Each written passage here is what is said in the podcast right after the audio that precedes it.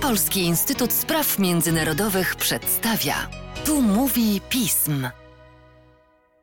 Tu mówi pism. Przy mikrofonie Mateusz Józwiak, a wraz ze mną Anna Maria Dyner, analityczka oraz ekspertka Polskiego Instytutu Spraw Międzynarodowych do spraw Białorusi i Rosji. Cześć Aniu, dzień dobry Państwu. Dzień dobry Państwu, cześć Mateuszu. Szanowni Państwo, 21 grudnia 2022 roku podczas posiedzenia rozszerzonego Kolegium Ministerstwa Obrony Narodowej prezydent Rosji Władimir Putin i minister obrony Siergiej Szojgu ogłosili plan dość szerokich reform w siłach zbrojnych i nie wchodząc w szczegóły, wygląda na to, że Rosja przygotowuje się do długotrwałego konfliktu zbrojnego z Ukrainą. W związku z tym myślę, Aniu, że warto się zapytać o to, co stoi za tą reformą i z czym możemy się spotkać jako państwa zachodnie. Ogłoszenie reformy sił zbrojnych Federacji Rosyjskiej jest bardzo ciekawym elementem prowadzenia wojny przez Rosję. Dotychczas taka bardzo znana reforma, która została ogłoszona po wojnie w Gruzji, tutaj właśnie dlatego podkreślam słowo po, że to było już po zakończeniu działań zbrojnych, była to reforma wprowadzona przez ministra Sierdziukowa w 2009 roku, kiedy utworzono m.in. cztery duże okręgi wojskowe, kiedy mm, w zasadzie rosyjskie siły zbrojne miały przejść z systemu dywizyjnego na brygadowy, kiedy zapowiedziano bardzo duże przezbrojenie e, rosyjskiej armii oraz zapowiedziano zmiany w szkolnictwie wojskowym. E, no i część z tego udało się wdrożyć, część prawdopodobnie tylko na papierze. Od części tych reform dość szybko Rosja zaczęła odstępować, ale też nie, nie, nie, nie w całości. To jest długa opowieść, bo chociaż jej finał jest taki, że w 2022 roku, jak Rosja najechała na Ukrainę, to się okazało, że w, we wschodnim i w centralnym okręgu wojskowym był ciągle obowiązywał system brygadowy, a w zachodnim i w południowym system dywizyjny. Więc teraz y, w ramach tych reform rosyjskie siły zbrojne wracają do systemu dywizyjnego. Mają zostać rozszerzone do około 1,5 miliona osób. No i też y, ma, ma powstać kilkanaście nowych dywizji, ma zostać zmienione, zmieniona struktura dowodzenia. I to dlaczego mówię, to jest ciekawe zestawienie, bo trwa ciągle niestety wojna na Ukrainie.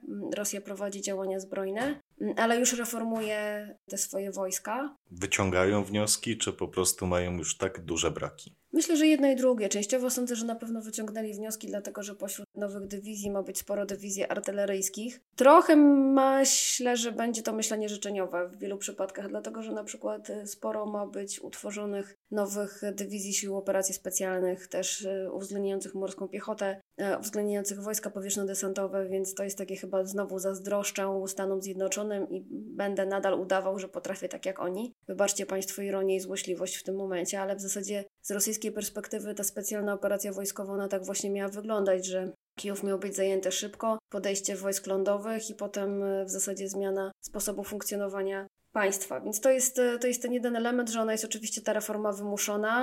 Mm, drugi, że to jest takie, taka próba powrotu do tego, co Rosjanie chyba znają najlepiej, dlatego że, tak jak wspomniałam, reforma Sierdziukowa miała przestawić rosyjskie siły zbrojne na to, żeby były bardzo łatwe do użycia, że tak ujmę to wprost, czyli w pełni ukompletowane, mobilne, dobrze wyposażone. No, 24 lutego bardzo mocno zweryfikował te założenia. To prawda i właśnie z tego tytułu, co zrobili Rosjanie, one wracają do tego systemu dywizyjnego, który jest im najbardziej znany, czyli tej wojnie takiej zaciężnej, oblężniczej bez mała. Właśnie tego, o czym my wielokrotnie mówimy, że widzimy obrazki żywcem przypominające sceny z I i II wojny światowej, czyli coś nam się kompletnie w głowie nie mieści. No ale właśnie, to jest taka próba trochę przywrócenia tego, co znane, a trochę jakby zagwarantowanie sobie możliwości tego, żeby prowadzić e, dalej działania zbrojne. No i tu się pojawia oczywiście kolejne pytanie, czy Rosję w ogóle na to stać, żeby tego rodzaju reformę wprowadzić w życie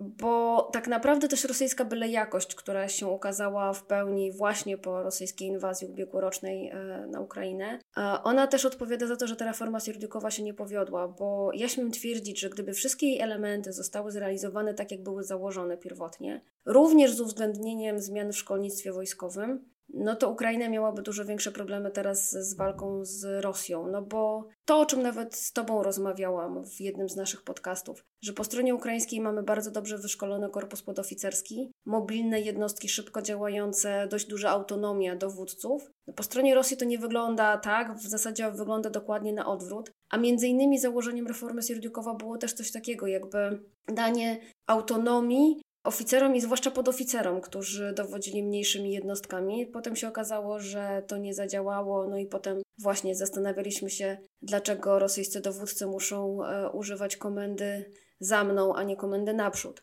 I to jest jeden z tych elementów, e, które skłania mnie do tezy, że ta reforma też e, nie ma bardzo dużych szans na powodzenie, bo sądzę, że właśnie ta byle jakość, chęć pokazania się, chęć udowodnienia, że na papierze będzie wszystko działało idealnie, to będzie chyba największy problem Federacji Rosyjskiej, co nie znaczy, że absolutnie możemy tą, tą reformę, te zapowiedzi lekceważyć, bo ona też pokazuje dwie rzeczy. To po pierwsze, o czym wspomniałeś, że Rosja się przygotowuje do długotrwałego konfliktu zbrojnego z Ukrainą i może się okazać, że oczywiście będą jakieś pauzy, ale że to jest konflikt, który jest rozpisany na dość, duże, na, na, na dość duży czas. To jest pierwszy element, a drugi element, jak popatrzymy na przykład, y, jak zarówno y, prezydent Putin, jak i minister Szojgu mówią o znaczeniu sił strategicznych, to wskazuje, że NATO ciągle pozostaje najważniejszym wyzwaniem. I teraz w ramach zmian terytorialnych, jeśli chodzi o okręgi wojskowe, ma powstać moskiewski i leningradzki okręg, okrąg wojskowy.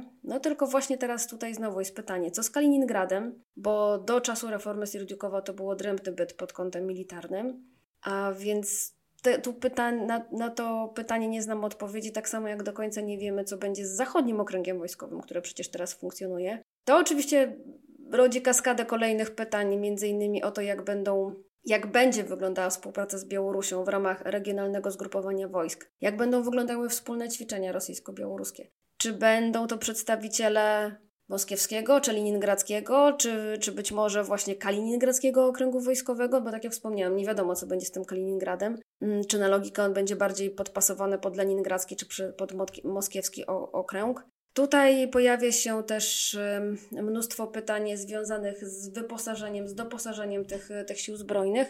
No Ale... właśnie, jeżeli chodzi o liczbę e, sprzętu, on drastycznie maleje. Ciężko uzupełnić to nowoczesny sprzęt, który mógłby się równać z przynajmniej częścią potencjału natowskiego. To na pewno, natomiast my musimy zdawać sobie sprawę z jednego. Rosja robi to bardzo konsekwentnie, czyli e, mimo braków technologicznych, które są ewidentne i wyraźne, mimo niemożności pozyskiwania sporej części technologii wojskowych albo podwójnego zastosowania, Rosjanie robią to, co potrafią i to, co potrafili. Więc będziemy mieli czołgi z gorszą optyką, ale jednak strzelające.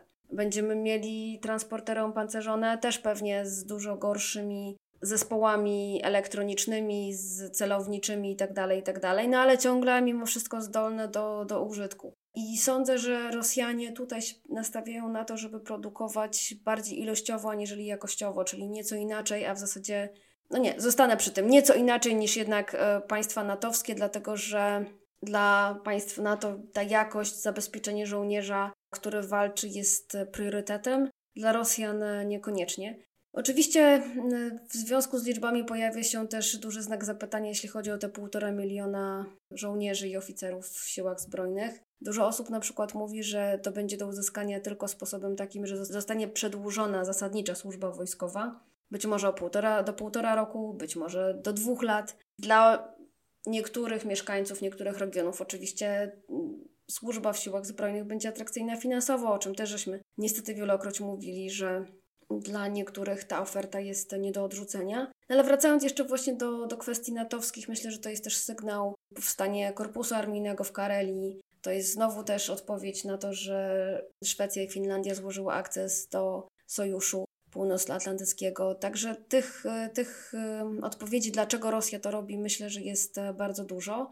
Natomiast osobiście wydaje mi się, że jest bardzo wiele znaków zapytania, jeśli chodzi o to, jak ta reforma będzie wdrażana i jakie będą jej realne efekty. W serwisach społecznościowych widać też duże poruszenie e, wśród użytkowników kwestiami związanymi z użyciem broni hipersonicznej, ale także aspektem związanym z siłami powietrzno-kosmicznymi. Czy to są uzasadnione obawy, czy to jest bardziej działanie psychologiczne ukierunkowane zarówno do społeczeństwa rosyjskiego, jak i pewien straszak dla społeczeństw państw natowskich? Ja myślę, że to przede wszystkim jest straszak dla NATO i częściowo jest to pokazanie swojej siły na potrzeby, nazwijmy to, rynku wewnętrznego.